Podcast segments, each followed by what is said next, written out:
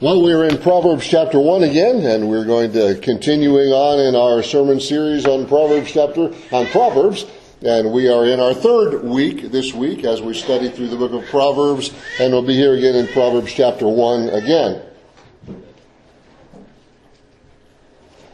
If you were driving through downtown Great Falls and you saw someone talking to a parking meter, you might think that perhaps you should call someone to help the poor person.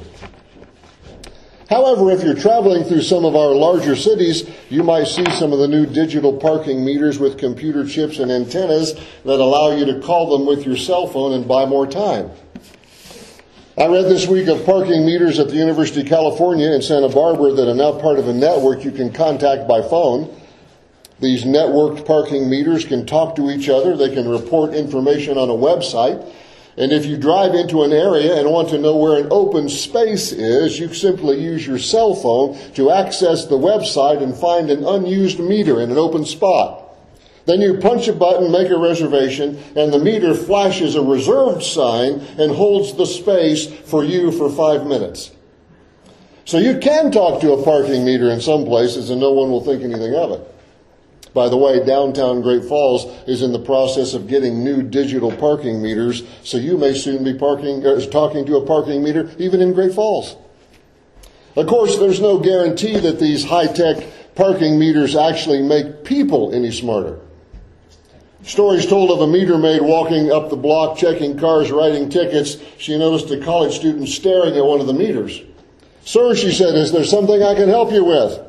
No, he said, I got one minute left. I'm just waiting for my gumball.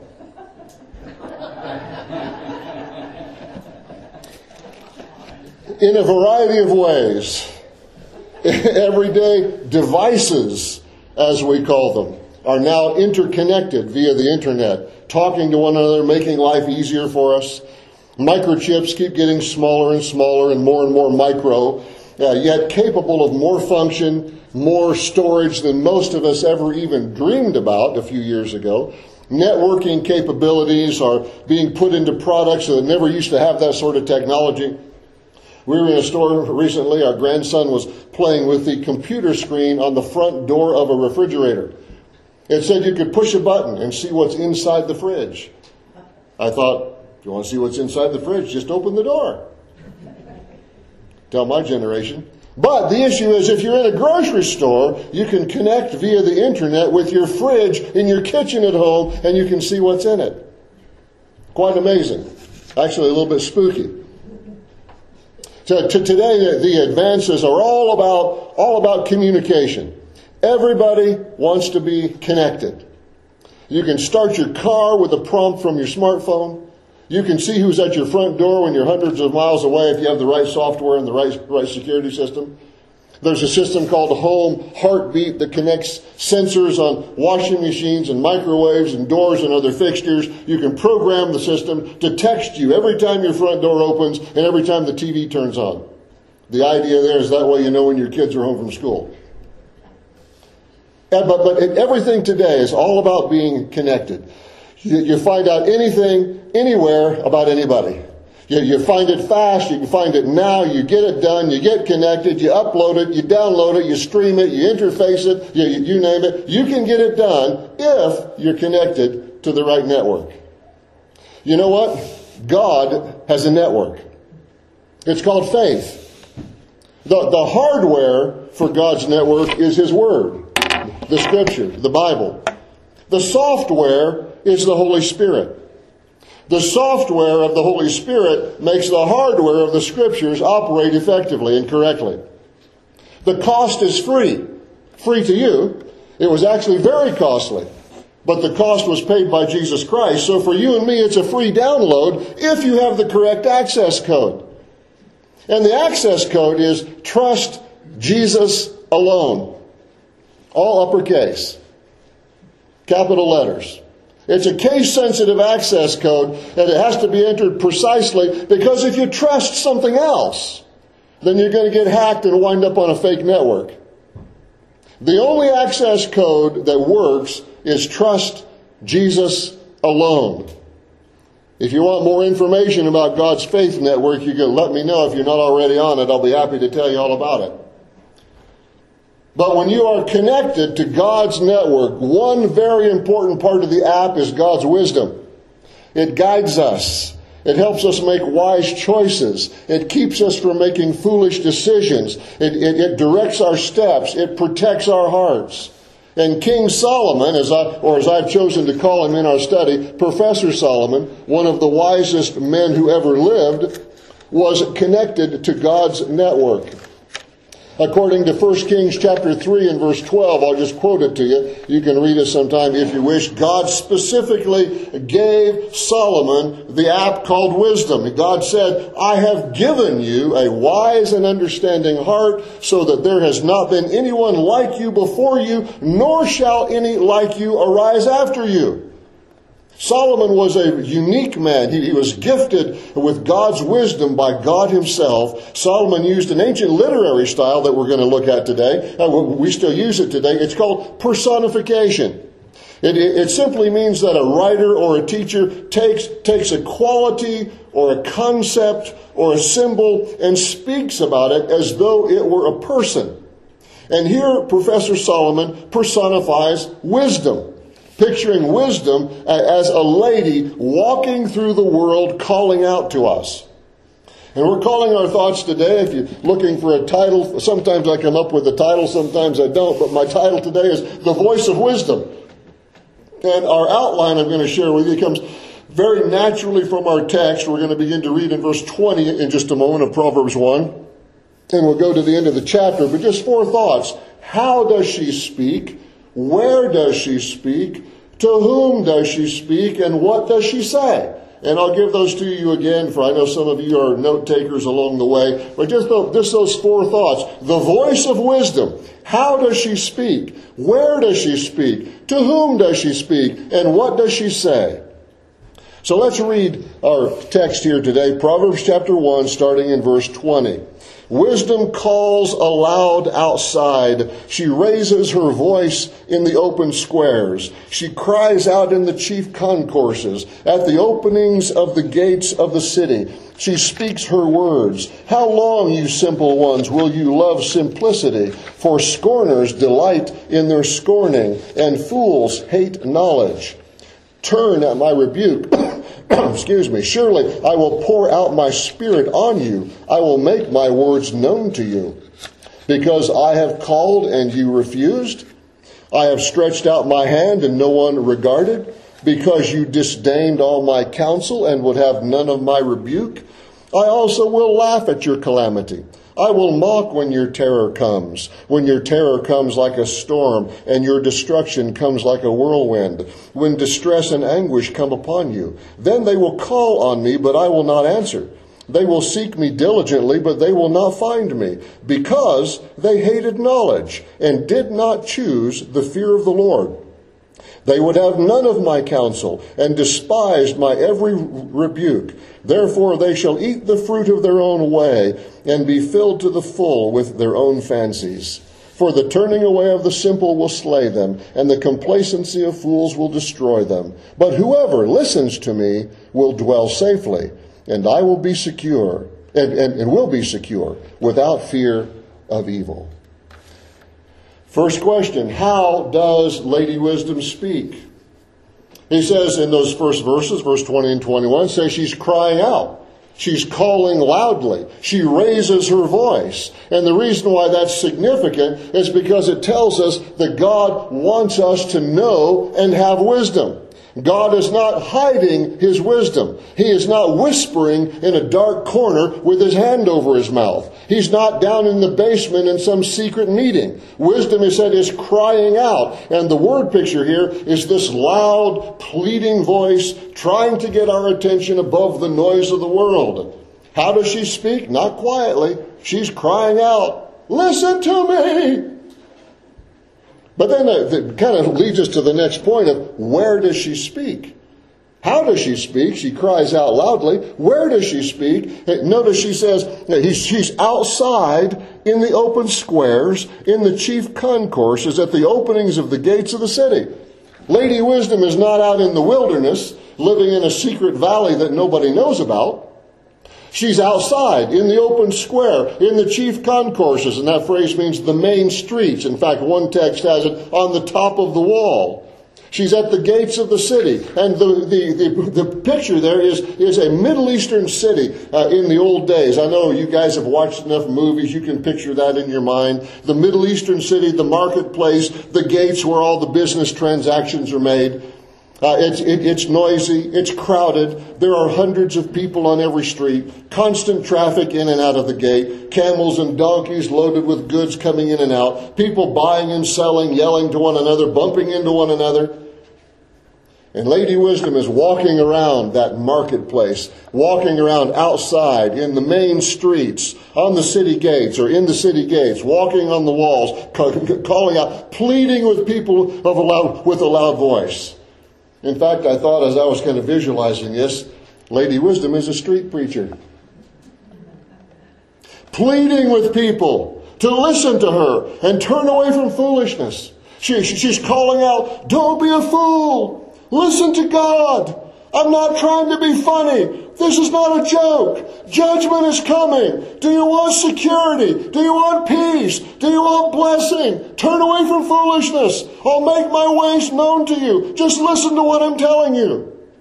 That's the word picture going on here. The voice of wisdom is calling out as she is where the people are. She's coming to us, not making us go to her. She's reaching out, going public with her pleas, confronting people with the truth. She's not hiding. It's an interesting contrast, if you were with us last week, to the, to, to the peer pressure crowd. Remember the peer pressure crowd, they're hiding their plans, hiding their intentions, sneaking around in secret places. We saw the phrase a couple times in the previous verses that they're lurking secretly. Well, Lady Wisdom is the exact opposite. She's out there like a street preacher with a megaphone. It's an interesting evangelistic picture that, that wisdom is there for the asking. It's there for the seeking. Look at verse 23. It's a, it's a great verse. It said, turn at my rebuke. It means to repent. Turn around and go the other way. And he says, surely I will pour out my spirit on you. I will make my words known to you. In other words, he's saying, just repent and listen to the Lord. He's not making it complicated. I think we've talked about this maybe a long time ago, but I want to share with you again. You know, there is, there is a difference between hard and complicated. There's a difference between easy and simple, okay? Uh, that when, and, and I explain it this way that hard, or coming to Christ or listening to wisdom, is not hard because it's complicated. It's hard because it goes against our ego. It goes against our selfishness. It goes against our stubbornness. It goes against our self will. People say, oh, it's so hard to follow the Lord. Well, it's not really complicated. It is hard, but, it, but it's hard because it, it, it grates against our selfish will. It grates against our self righteousness. It grates against our ego. It, it, it requires submission and self denial. That's why it's hard. But it's not complicated. You don't have to climb four mountains and swim three rivers and crawl on broken glass for a quarter of a mile. Just, just repent and obey what God says.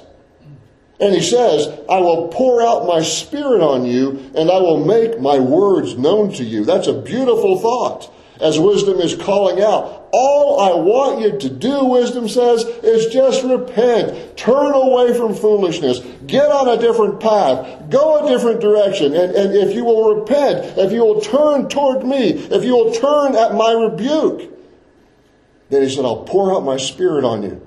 I'll make my words known to you. I'll reveal to you what you need to know.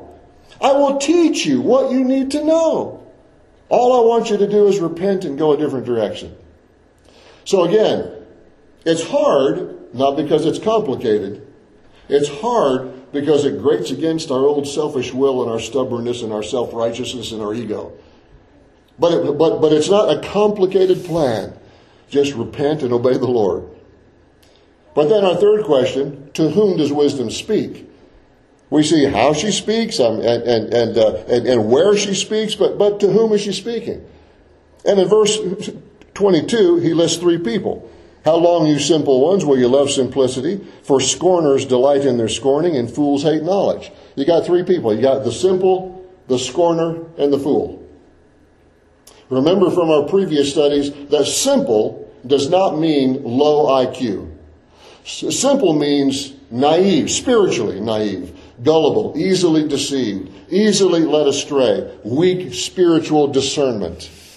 You see, the world, the flesh, and the devil reach out to you to, to draw a person away. And, and, and, and for the simple person, there are no warning lights going off in their mind like, whoa, whoa, whoa, stop, stop, wait, wait, wait, wait, wait, wait.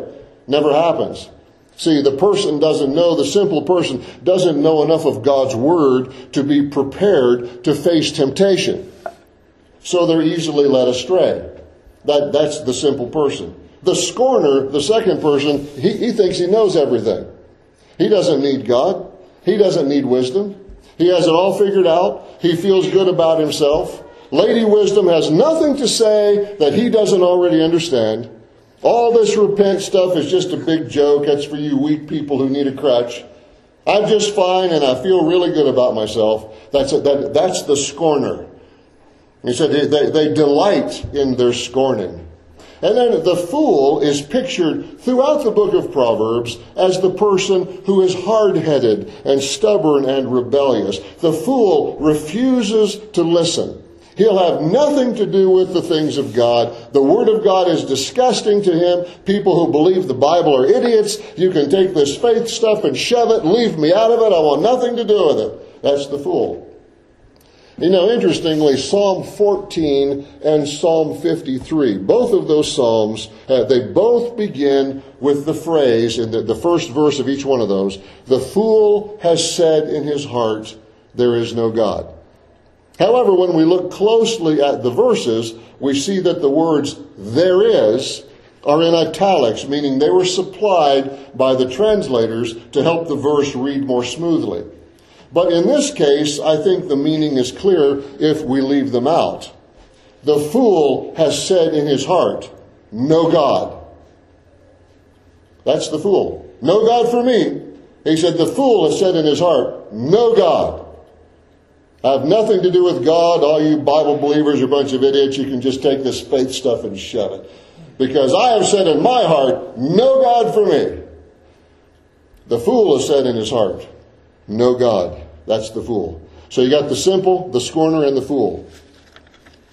And, and you will see those people repeated all the way through the book of Proverbs. Lady Wisdom is calling out, as Solomon pictures her, calling out to all three kinds of people. But as you read through Proverbs, you see that she's primarily aiming her call at the simple because she doesn't really expect the scorner and the fool to pay any attention anyway. You see, there's, there's hope for people whose discernment is weak because they can be instructed and guided and helped. That's why he says, she says in verse 22, How long, you simple ones, will you love simplicity? In other words, you, you, you don't have to stay where you are. If it's just things you don't know, it's just things you don't understand, it's just things you don't discern, there's hope for that. You can read the scriptures. You can learn the word of God. You can, you can pray. You, you, you can devote your heart to the things of the Lord. And the simple person can become wise. But the scorner and the fool, well, the fool rejects God and the scorner thinks he's already got it all figured out anyway. So there isn't much hope for them. So almost all of these pleas for wisdom and all these pleas to follow the Lord and all those things, uh, Lady Wisdom aims almost all of that. She calls out to everyone but she aims most of her instruction at the person she calls simple, who just hasn't learned enough to know what to do. So, so what is she saying?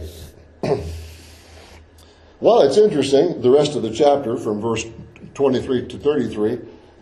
Lady Wisdom gives one verse of invitation in verse 23.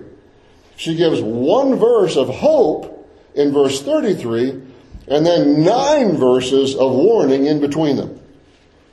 You got one verse of hope, at the beginning, I mean, sorry, one verse of invitation at the beginning, one verse of hope at the ending, and nine verses of warning in the middle. So we see that, that calling out a warning is the bulk of Lady Wisdom's message. The invitation and the hope are not complex, they're not complicated. Just listen to me. But the warning is stern and serious and even frightening. And I want you to look at verse 24 again. Because I have called and you refused, I have stretched out my hand and no one regarded. Because you disdained all my counsel and would have none of my rebuke, I also will laugh at your calamity. I will mock when your terror comes. When your terror comes like a storm and your destruction comes like a whirlwind, when distress and anguish come upon you, then they will call on me, but I will not answer. They will seek me diligently, but they will not find me. See, the point is wisdom. This is, remember, this is wisdom saying these things. So wisdom is saying, you know, you, you hated knowledge, you did not choose the fear of the Lord, you wouldn't listen to me, and then trouble comes and all of a sudden everybody wants God. Oh Lord, help me know what to do. The lady would say, Hey, I've been trying to tell you for years what to do. But you, would listen to me.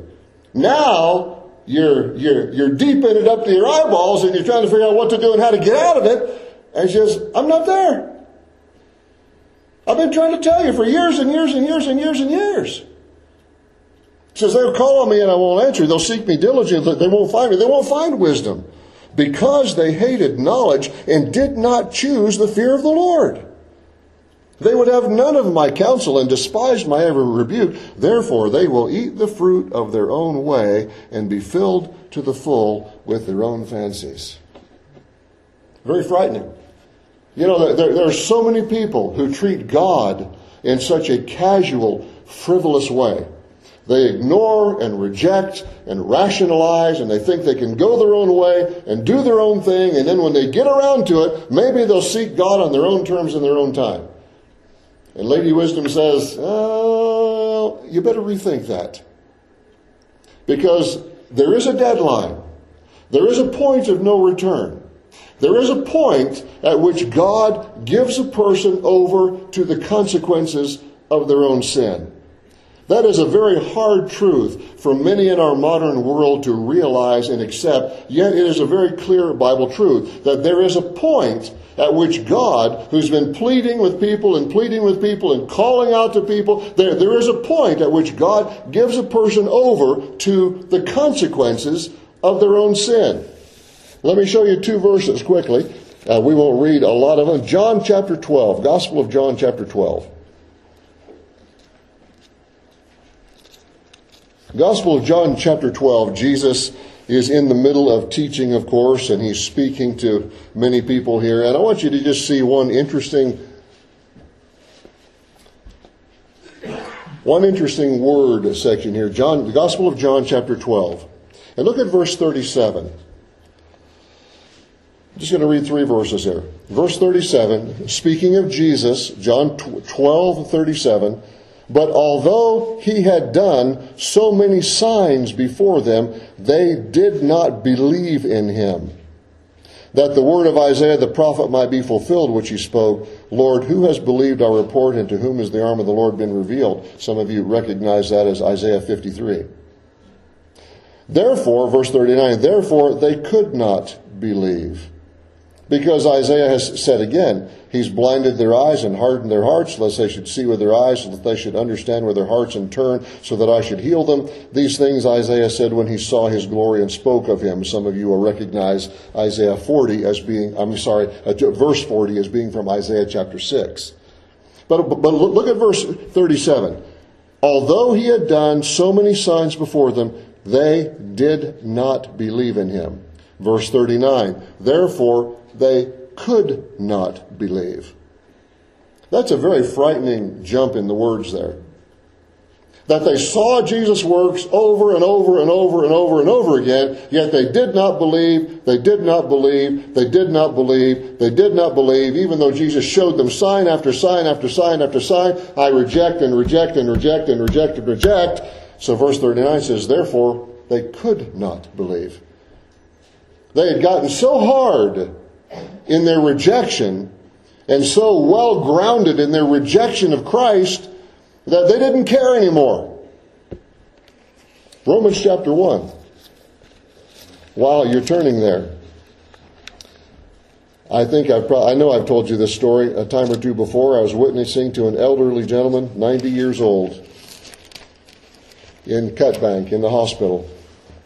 Long time ago. It's probably been oh at least, at least 25 years, maybe maybe close to 30 years.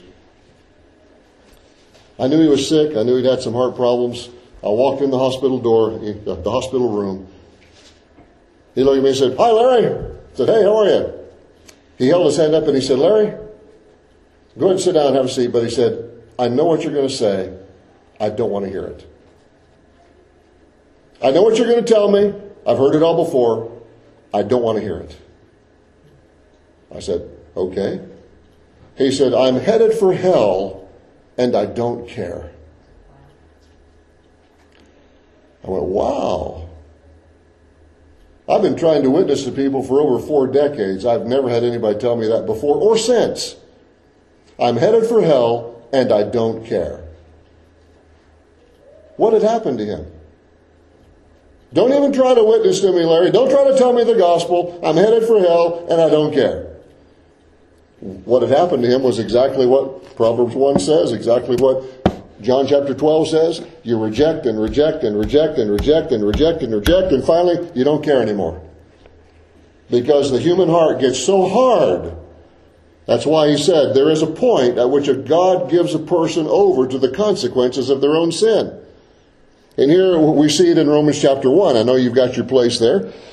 It's kind of a long section. We won't read it all, but look at verse 18. The wrath of God is revealed from heaven against all ungodliness and unrighteousness of men who suppress the truth and unrighteousness because what, and, and that phrase there, they suppress the truth in unrighteousness. That is, they know that the truth is there and they are pushing down on it. They're, they're trying to push it down and keep it away from it. They suppress the truth in unrighteousness. Because what may be known of God is manifest in them, for, for God has shown it to them. For since the creation of the world, his invisible attributes are clearly seen, understood by the things that are made, even his eternal power and Godhead, so that they are without excuse.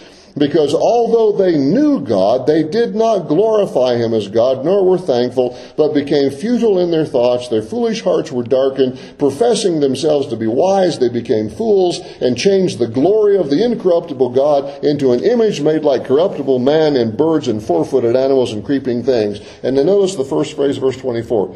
Therefore, God also gave them up to uncleanness. And he talks about what that means. Then verse 26. For this reason, God gave them up to vile passions. And he talks about what that means. Verse 28.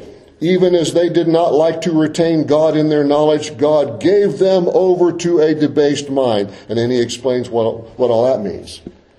So because they knew who God was, they knew He was there, but they rejected Him and they turned to idolatry and they began to worship creation instead of the Creator and, and, and they began to concoct all of these other things. God says, All right, I will give them up to uncleanness. I will give them over to vile passions. I will give them over to a debased mind because there is a point at which God gives a person over to the consequences of their own sin. Constant rejection of God eventually leads to God allowing people to reap the consequences of their own unbelief reap the consequences of their own decisions, their own sinful choices.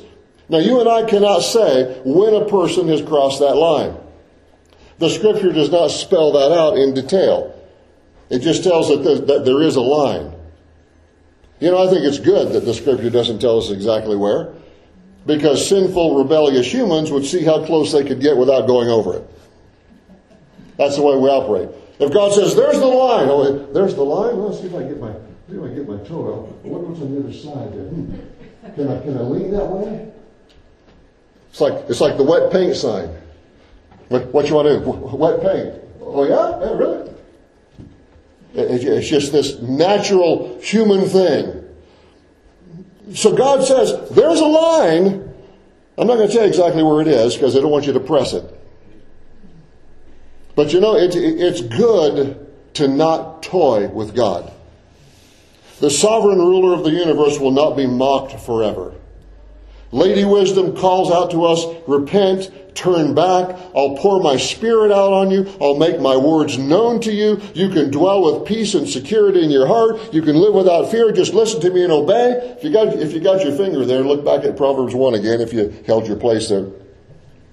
I just want to read the beginning and the ending of that, the, the invitation and the word of hope. Verse 23 is, is the invitation. Turn at my rebuke. That means to repent.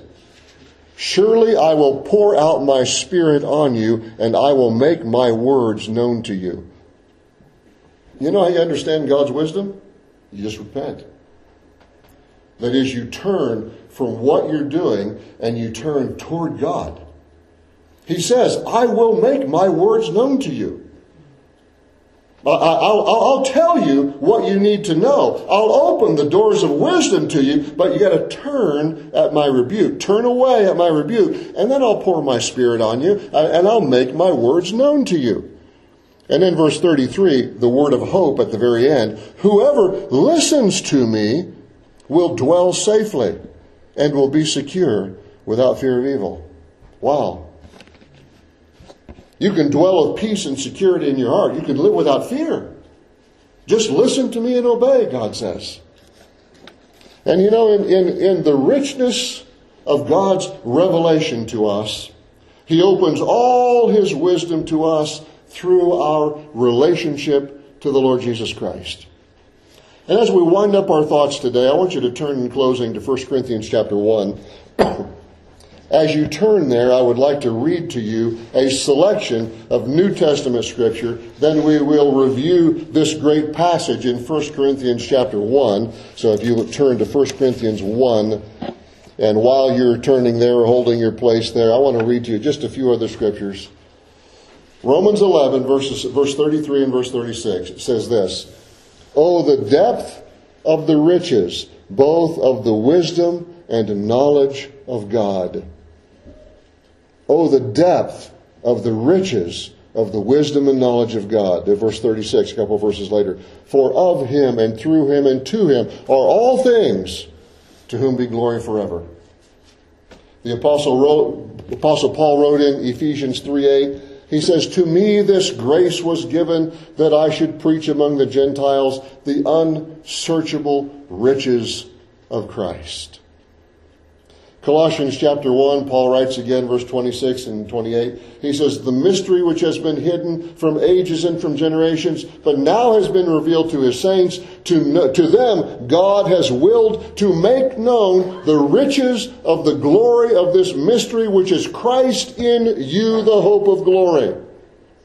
Him we preach, Christ we preach, warning every man and teaching every man in all wisdom that we may present every man perfect or complete in Christ. And then the verse I mentioned to you, which we're going to be talking about a lot over, over time, I hope you memorize it, Colossians chapter 2 and verse 3, that says, In Christ are hidden all the treasures of wisdom and knowledge. It's Colossians 2 3. In Christ are hidden all the treasures of wisdom and knowledge. You see, so in the beautiful and wonderful and gracious revelation of God, He opens all of His wisdom to us through our relationship to the Lord Jesus Christ. And I know you've got your place here in 1 Corinthians 1. Familiar passage to some of you. We've read it before, and I assure you, over the years, we will read it again. We're going to begin to read in verse 18. For the message of the cross is foolishness to those who are perishing, but to us who are being saved, it is the power of God. For it is written, I will destroy the wisdom of the wise and bring to nothing the understanding of the prudent. Where is the wise? Where is the scribe? Where is the disputer of this age, meaning the philosopher who likes to argue? Has not God made foolish the wisdom of this world? For since in the wisdom of God, the world through wisdom did not know God, that is earthly wisdom, it pleased God through the foolishness of the message preached, the foolishness of preaching to save those who believe. For Jews request a sign and Greeks seek after wisdom, but we preach Christ crucified. To the Jews a stumbling block and to the Greeks foolishness. But to those who are called, both Jews and Greeks, Christ is the power of God and the wisdom of God because the foolishness of God is wiser than men, and the weakness of God is stronger than men. For you see your calling, brethren, that not many wise according to the flesh, not many mighty, not many noble are called. But God has chosen the foolish things of the world to put to shame the wise. God has chosen the weak things of the world to put to shame the things that are mighty. And the base things of the world and the things that are despised God has chosen, and the things which are not to bring to nothing the things that are, that no flesh should glory in his presence. But of him you are in Christ Jesus, who became for us wisdom from God, and righteousness, and sanctification, and redemption. Sanctification meaning holiness, redemption meaning he bought us. That as it is written, he who glories, let him glory in the Lord. You and I will never have godly wisdom without a faith relationship to Jesus Christ. We will never be connected to God's network without a faith relationship to Jesus Christ. We will never know the will of God for our lives without a relationship to Jesus Christ. In Christ are hidden all the treasures of wisdom and knowledge. Christ is the power of God and the wisdom of God, the scripture says. He became for us wisdom from God and righteousness and sanctification and holiness, redemption. So by the grace of God, let's go where the people are and let's cry out, turn back.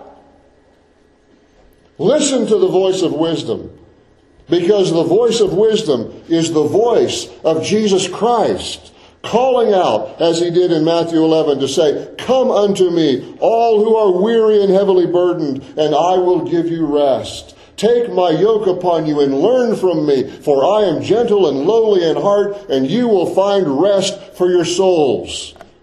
It's an interesting parallel to what Lady Wisdom said in Proverbs 1. You want security, you want peace, you want an absence of fear? Lady Wisdom says, Come, listen to me.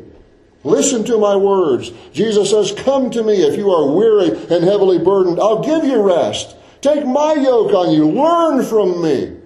I'm gentle and lowly in heart. You'll find rest for your soul. Are you listening to the voice of wisdom? It is the voice of Jesus Christ. Hear him. Hear him. Let's pray.